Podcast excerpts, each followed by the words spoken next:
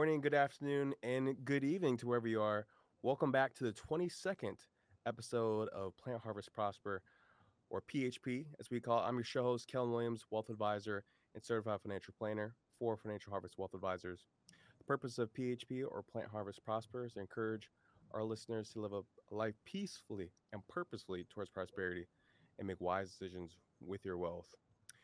Each episode, you will receive completely objective and independent advice designed to help you succeed regardless of your financial means or your age. And we just encourage you to see hey, what does living a life of significance look like to you? And how do you use your wealth to achieve that? Each episode will address a different financial topic in a different domain with applicable steps, or excuse me, applicable steps to be in action right now if not already.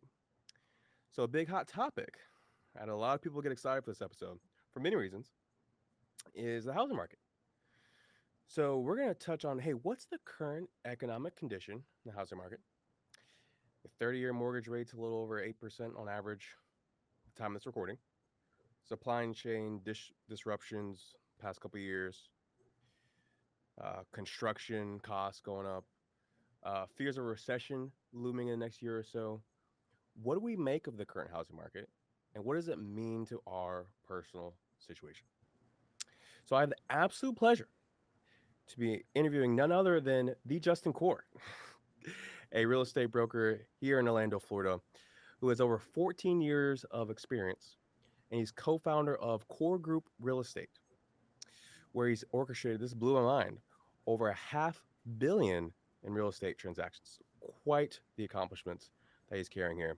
Before all that, though, he studied real estate and finances at FSU, Florida State University, and obtained a master's in international real estate from FIU, Florida International University. He now leads a team of 40 real estate pros who work daily to stay ahead of real estate trends. Outside of real estate, he lives here with his wife Megan, an emergency medicine physician, and there are three energetic kids he was just telling me about before this call. They're very active 10, 6, and 3 years old.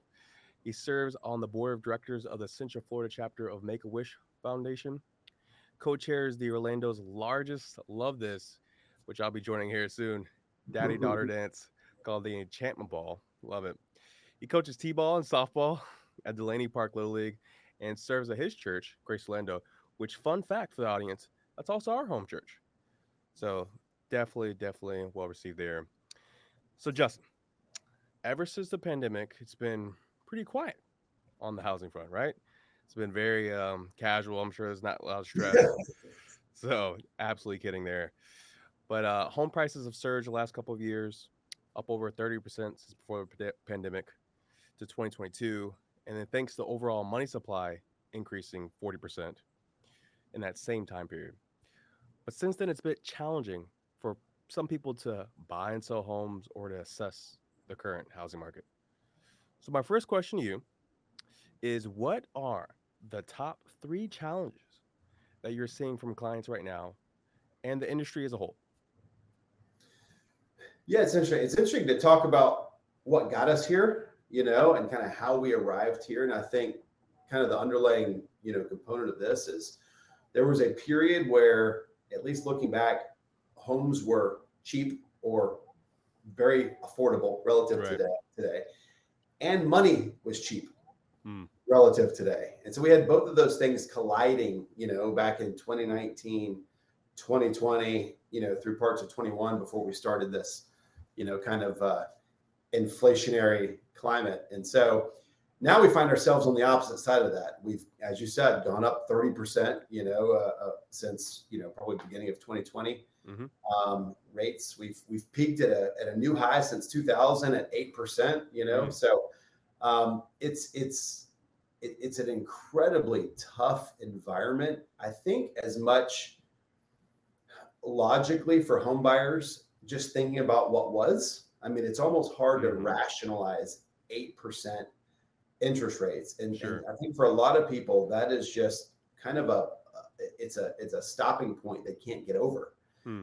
Um, and it's not based on the payment necessarily, although that is heavily impacted. It is just this idea that this can't possibly be a good time to buy Right. because interest rates are so high and the homes are more than I feel like they should be worth. I don't know that I want to necessarily dispute those feelings by any means because I feel Right. very much the same way. Um, but to answer your question, yeah, interest rates, just the economic uncertainty, I would say, is is a big you know component for for people. Um, and then the lack of housing supply. You know, those are the, the the three killers. Like, there's folks that we talk to every day that would be open to buying Right. if they could find something. Yet they feel like the options. It's like when you go to the store before a hurricane and you got like, okay, we're gonna get, you know, the Dasani and a bag of Doritos. You know, there's just nothing else available. And that's how it feels in the in the housing market right now. In in kind of Orange and Seminole County, which is two primary spots I track, we're we're right at one and a half months of housing supply Hmm. meaning and, and and our sales are down you know as a whole so that factors into this equation at our current sales pace if nothing else came to market we would be out of inventory within a month and a half you know it's kind of Wow. it.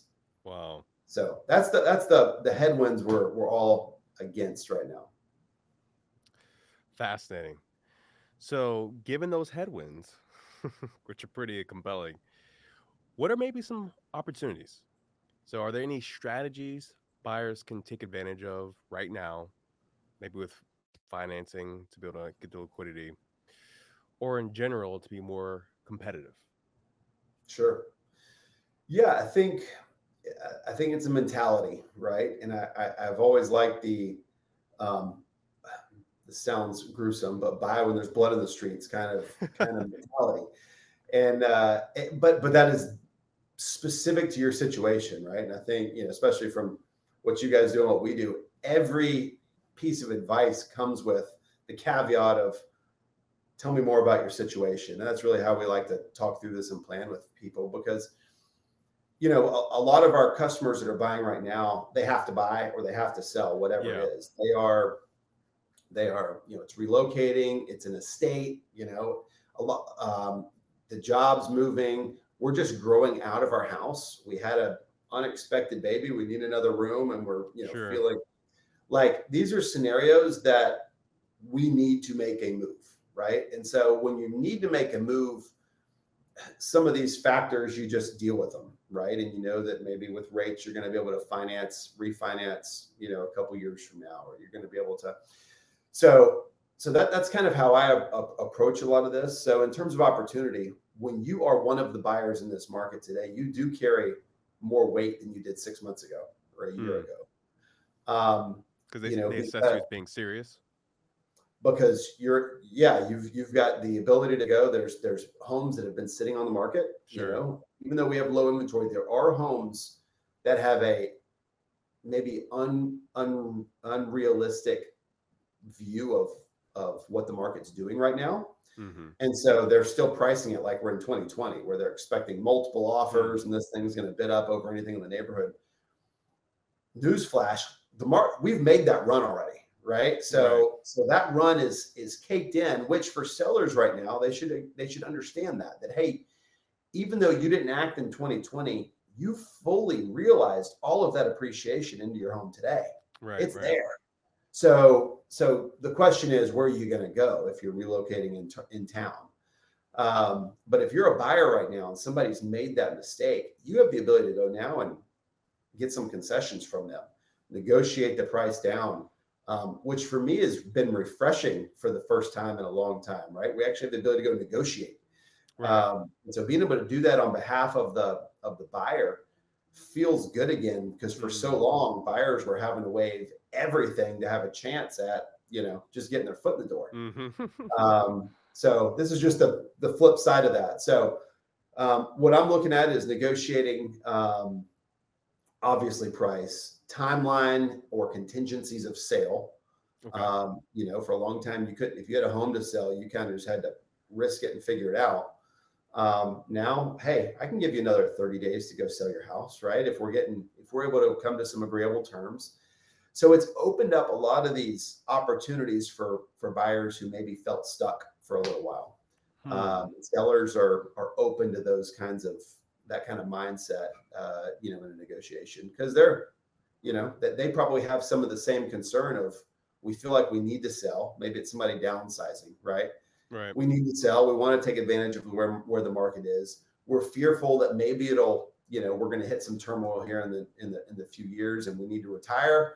You know, we want to take that equity and do other things with it. So um, understanding, having somebody who can help you understand the goals of the person across the table, you know, of the home seller, um, you might be able to find a lot of kind of silver lining in how you negotiate, even if you're paying seven and a half percent interest rate. You feel like Right, you're paying right. top of. You need That's a very helpful. So I listen that now buyers have a little bit more flexibility with the timeline, which I think is a big component, especially if you are trying to maybe downsize, you need liquidity from your current home Right. in order to make that purchase. Um, you know, in the past, especially during the pandemic when rates were really low, some of our clients use margin off their investment accounts to be their own bank but that was very attractive because rates just were very low. And so you know that's not as attractive as we're seeing now and also helocs were used as well. Um, any opportunities on financing that you're seeing or is it kind of just the traditional hey high rates maybe use a heloc or try to get some cash Yeah, we've and, and this is some something we can negotiate in sometimes is a rate buy down. Um, you know, getting that rate down to a, Right. to, a to a more aggressive place to to uh to make you feel better, you know, for for a couple years. yeah I think yeah it's a yeah case by case, you know, scenario of how much, you know, how much do you pay in order to save a little bit on that rate, knowing that eventually it will probably still go up. I mean, you can buy buy it down fully, right the risk there is that you're you're you're you're front loading that loan, you know, with points.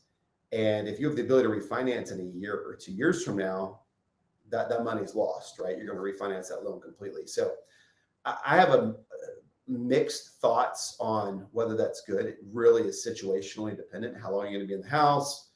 Um, how tight are you, you know, on on payment? Is it is it payment or is it is it cash available up front? Everybody's scenario is a little bit different yeah um, definitely takes a good cohesive conversation with with us and their lender to make sure we're kind of pulling back all the layers um, other thing and this is just kind of a, a scenario for investors potentially is we've had luck with a probably two specific deals where we've been able to have a seller carry a note on an investment um, which at, a, at aggressive rates. So one Hmm. specifically, they'll be holding the interest only note for, at a five and a half percent um, rate for three years. Hmm That's extremely helpful right now, you know, in this market, especially for you know, depending on the investment, giving you more more, more available cash up front to be able to invest in it, get your tenant base, you know, structured and in place and stabilized. Um, you know, so so there's a lot of thoughts out there, you know, that that deal dependent. You know, you could get creative and find uh, find opportunity because the big thing for the seller was to get out from the property. Right right It wasn't that they needed all the cash immediately, so we had to find right. some some balance of and, and and kind of compromise there that made the deal work. So yeah, but there's a lot of kind of scenarios like that if you're if you're in the investment world that we can really play with um, to uh, to make some stuff make sense because it's hard to make a lot of these investment properties make feel like they make sense right now in today's climate. Sure, sure. And then for the seller, I listen, hey, don't get caught or stuck on thinking, oh, I missed the, I missed the highs. I gotta wait. You already captured uh, the returns per se from the growth. It's an unrealized gain still. That is still a great opportunity. Just like trying to time the market. Hey, don't get caught up on oh maybe you missed the all-time high, but still understand that you have a gain there that uh, can be realized. Yeah, I mean, we, we felt that from a lot of folks that, you know, probably towards the end of 22, we're like, I've got to go, right? Because I'm fearful the bottom's just going to fall out. This was, you know, and it, it's wild because I'm on the ground. We, we're at ground zero, feeling the Orlando market. And like, we're still watching people move here, relocate. Right. here. Jobs are still pulling people here. Um, so, how I feel and what I see oftentimes are two very different things Mm. Um, you know so I, I have a tough tough time painting too much crystal ball, you know, into the future of what's coming for people, um, because I, I there are some internal, you know, kind of conflictions there. Um, but yeah, I agree 100% with that, kind of the way you said that, that sellers need to understand where we're at right now. I'll put it in this perspective too. If you go back to 2000, so I got in the mark in the real estate world in 2009. Um, I uh, so bottom the market had just Right. fallen out. I was graduating college, you know, with a real estate degree, and they're like, you know, Wow. Fannie, Fannie and Freddie just went under. You Great know, it, it was it was fantastic. Um, it ended up being a good time to cut my teeth and kind of see what it was like at, in, in that kind of environment. But if you go back and you look from, you know, kind of that time point in 2008 to when the market really bottomed out, it was a full 36 months, hmm which no one remembers. Everyone watched The Big Short and and and, and believes that, you know, and even just from our own, you know, recollection of how this went down, it was overnight. The, the news media painted it as such Right. but there was this three year period of us chasing the market down.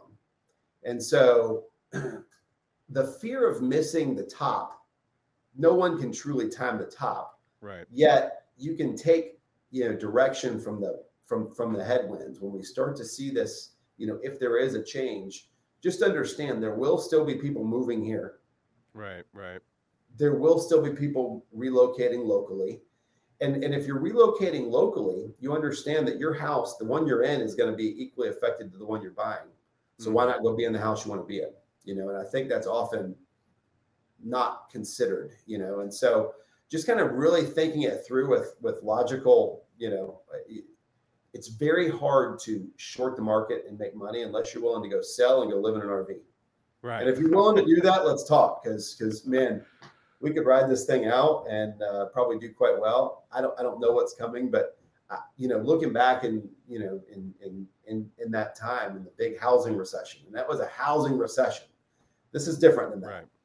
Um, Really good point. Yep. people had a lot of trouble timing the market, um, and so just just heed warning that like it, it's it, it's nearly impossible to do unless you're willing to make major life sacrifice. You're going to be impacted by whatever's coming, good or bad, whether you're in the house you want to be or not. You know, so uh, make sure you're kind of thinking through that and planning accordingly.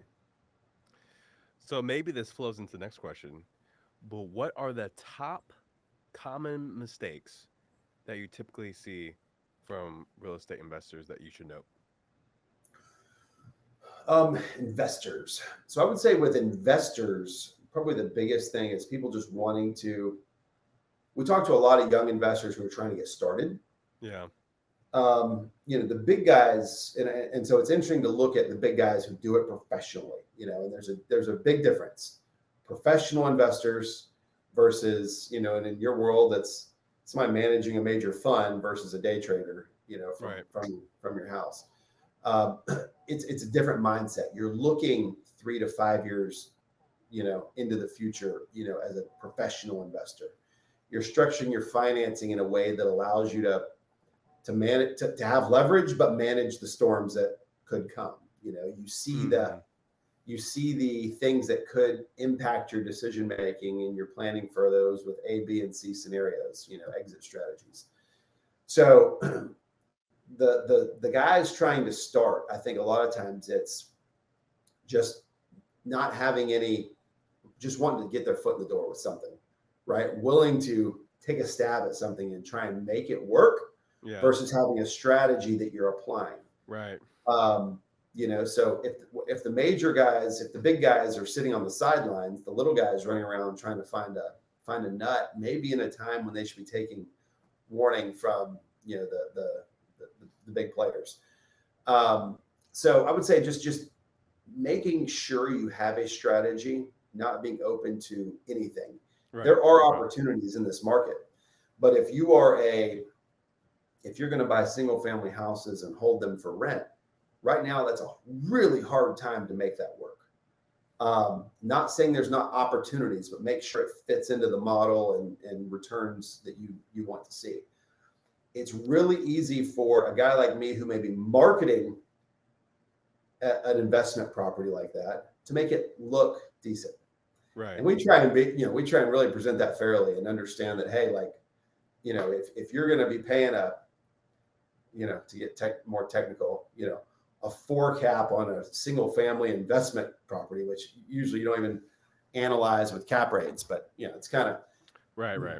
How long can you apply any amount of leverage to that and make it make sense? So if you're not a cash guy coming in that wants to be in that market and start to build a portfolio in that area, that probably doesn't make a lot of sense for you. Um, you know, so just being very having somebody at your, you know, really kind of poke holes in your in your scenario, I would say is uh, incredibly important. The place I would say there's probably opportunity right now as somebody who can think outside the box. There's a lot of, I would say right now, the office markets are are working hard to refine themselves. Um, you know, so if if you're looking at a, you know, maybe traditional, you know, office space that maybe the zoning, you know, allows for other uh, or it needs to be you know kind of moder- modernized for some a different kind of, of use use just because we don't we don't work the same as we did 30 years right, ago right. when they were building their whenever th- these things were built um, retail i mean th- there's there's retail plazas who are struggling to find their themselves again you know so there's a lot of these little sectors that are struggling i think somebody that can can paint a new picture and cast new vision on some of these things has a now putting it put the deals together is a different story but you sure. know i'd that's where i kind of see opportunity amongst kind of the traditional sectors um, is is kind of re-envisioning um, you know maybe what they could be in the future or a uh, or new use um, you know currently and would you say maybe a top i don't know mistake or word of caution for someone trying to buy their primary home would be trying to time the market? Yeah, let's just say it's your yeah. Maybe that's something to talk about for sure. Is like you're the person trying to buy their first home, right? Um, potentially, because I think you know if you if you've been in a home and you've already realized thirty percent gains on that, and this is where I think you know the person who's buying their first one can't understand some people that are buying now, is you're doing a equity swap. You're taking your mm-hmm. equity, you've doubled your value since you bought it in 2016, whatever the, you know, the, the, when you bought it was, and you're moving that into the next home. So right. the interest rate doesn't affect that person as much because they're only, you know, they're only financing half the house potentially. Really right? And so we see a lot of those things. So don't apply everyone else's situation to you. If you, you know, if you're getting in at a, you know, putting three and a half percent down on an FHA loan, that rate's going to impact you a lot more. Mm-hmm. But also, your ability to refinance it will impact you a lot more two years from now, you know, or whenever that time comes. Fair. So you're going to be able to, you know, if you're heavily financing, and I think this is where you, know, you guys come in, you know, with your clients and really help them understand, like, let's not let the house be a curse. You know, we want it to be a blessing. So maybe right, right. we need to make some sacrifices in terms of what we're buying now man, I'm an advocate for starting at some point, even if it's mm-hmm. not what you think. It's not the dream home. You know, we've had we've had, you know, young just marrieds, you know, talking about wanting to buy their forever home. I'm like, man, it's such a it, it, this is like your five year home, maybe, you know, like get started somewhere. It doesn't have to check all the boxes, it needs sure. to check some of them. But what the house does for somebody that's, you know, maybe in their you know young 20s, just married, maybe getting ready to start a family, is it forces you to start to save and build equity. You know, it's a mm-hmm. forced savings plan. You're going to be paying it to somebody. So if we can find an alternative to what you're paying in rent and to doing it in a house, and you're going to get to keep that over time, and you're going to get to start to build that and, and ride whatever next wave is coming, um, man, it's gonna it's gonna change that outlook. And I hear so many people say like, you know, it's it's it's it's just naysayers I think that are just like kids will never be able to buy a home, you know, and with the inflation the way it is today and the housing increases, and I just think that's it's so short sighted to say that because right. you're saying it about this moment that we're in, and uh, and a lot of times I hear people say, well, housing is just too much. Like, well, where are you looking? And they're looking in Winter Park, I think probably where you're sitting, or they're looking and you know, and they want to be, you know, for their first home, they expect to be in the neighborhood their parents are in. They expect yeah, to be, yeah. you know, walking distance from Park Avenue. And I'm like, that's that's where we've got to break the thought process. Right. You know, we, we, we need to think, where can I go buy something and afford to live? And and yes, the market, but the assumption is that your income is also going to stay in the place where it is today. You know, and as that changes, a lot of times you're going to change your income far greater per, by percentage over the next five to ten years than what the housing market's going to do. And so Right. you're going to be able to grow with kind of your needs in time. You just can't buy your future needs now. Hmm. That's really good, Justin. And about the rates that a lot of people don't realize, especially if you're in a really high income bracket, if you itemize, your after tax rate is lower than you think because you're using those deductions to reduce your taxes. So a lot of people don't put that calculation to mind. And when tax Right. reform sunsets in 2026, more and more people are going to be doing that. If Congress does nothing, to be Yeah, clear on that. yeah. They often So- do nothing. So Yeah, yeah, that's that's right. Well, it's very fair. Yeah. so, um, my next question is with your crystal ball, which I mean, I keep one in, in my pocket at all times, right? Uh, where do you see the housing market going next year in 2024 or 2025? So, as I said, I'm conflicted. Um, data points that I follow would show um, a couple things, and I think I, th- I think we're, we're we've we've done the run. I think we've done the major run. Like I, don't- I don't think another major right. upward trend is coming. With the exception, if interest rates were to make a big leap in the positive direction, I think we would see a surge of buyers who have been sitting on the sidelines. So that could kind of offset this a little bit, right? Because it- for whatever reason, these things are, in my mind, not necessarily interchangeable. But as rates go down, hey, I'm willing to pay the, I'm willing to pay more in price, you know. Yep. Um, so that that would be the exception to that. I, I think. With that being said, if we look out, you know, over three to five years, I don't know when they get inflation under control. Um, I, the housing market generally is going to stay at least in line and hedge against that. So I think relative to inflation, we stay rather flat um, or in line with inflation. So we Right. might see a what three to five percent kind of growth over the next few years, um, which in relative terms is stable. Right. Um, the fact that we don't, we're, we're, we're way behind on new housing starts. As much as you've seen built around you, everybody, you know, like we are behind. Hmm. Um, and this is a, a, I think, a function of, um, you know, twenty somethings not buying as early as maybe they Yeah, had yeah. traditionally, and so we've got a big segment of the population that will be ready to buy. Um, I think some of these things start to come in line. Um, so that's my expectation on the housing market. Just a note on that. I think this kind of connects the dots on that and on new housing and um, you know kind of our first time homebuyers. If you- you're willing to make a drive in Orlando, just to the outskirts of town a little bit, and, and you know from living here, like we're a very well connected city. Um, if you've been anywhere else, and I know you have, like there's cities that you sit in traffic, you know, and and so I, I'll have people move in from New York or uh, Atlanta or some of these areas, and they're like, man, if I could be within, I don't know, an hour from work, I would be thrilled. Mhm. I'm like, man, I could have you almost to Tampa in an hour. You know, Right. Um, I mean, Yeah. we, we we are we are very well connected. That so for me, that's way too broad of a of a drive time to really narrow down where you need to live in Orlando. Hmm. But if but with that mindset, you could be in, you know, parts of Lake County, Sure.